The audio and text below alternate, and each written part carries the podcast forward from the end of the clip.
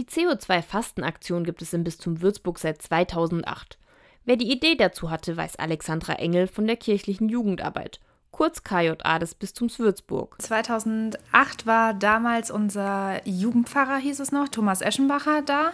Der hat es mit dem Umweltaudit-Team hier im Kilianeum, dem Alexander Kolbo und interessierte auf jeden Fall sozusagen ins Leben gerufen und seitdem versuchen wir eigentlich jedes Jahr irgendwie ein Thema aufzugreifen und die Aktion durchzuführen. Für die Jahre 2023 und 2024 lautet das Motto Energiefasten.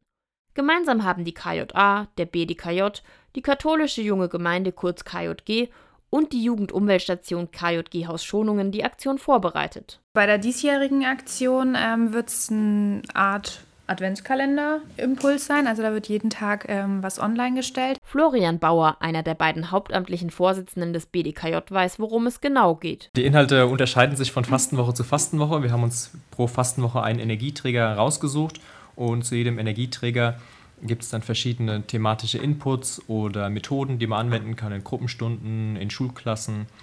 Genau, indem man sich einfach kritisch mit dem Energieträger auseinandersetzt und indem auch ja, Tipps gegeben werden können, wie man den Energieträger einsparen kann. In Woche 1 wird mit dem Thema Wasser gestartet. Dann kommen noch Erdgas, Holz, Erdöl, Kohle und Atomkraft. Gerade nach einem Winter mit extremen Anstiegen bei Gas- und Erdölpreisen ist Sparen für viele interessant nicht nur der Umwelt zuliebe. Alexandra Engel beschreibt, wie die Verbände vor zwei Jahren auf das Thema gekommen sind.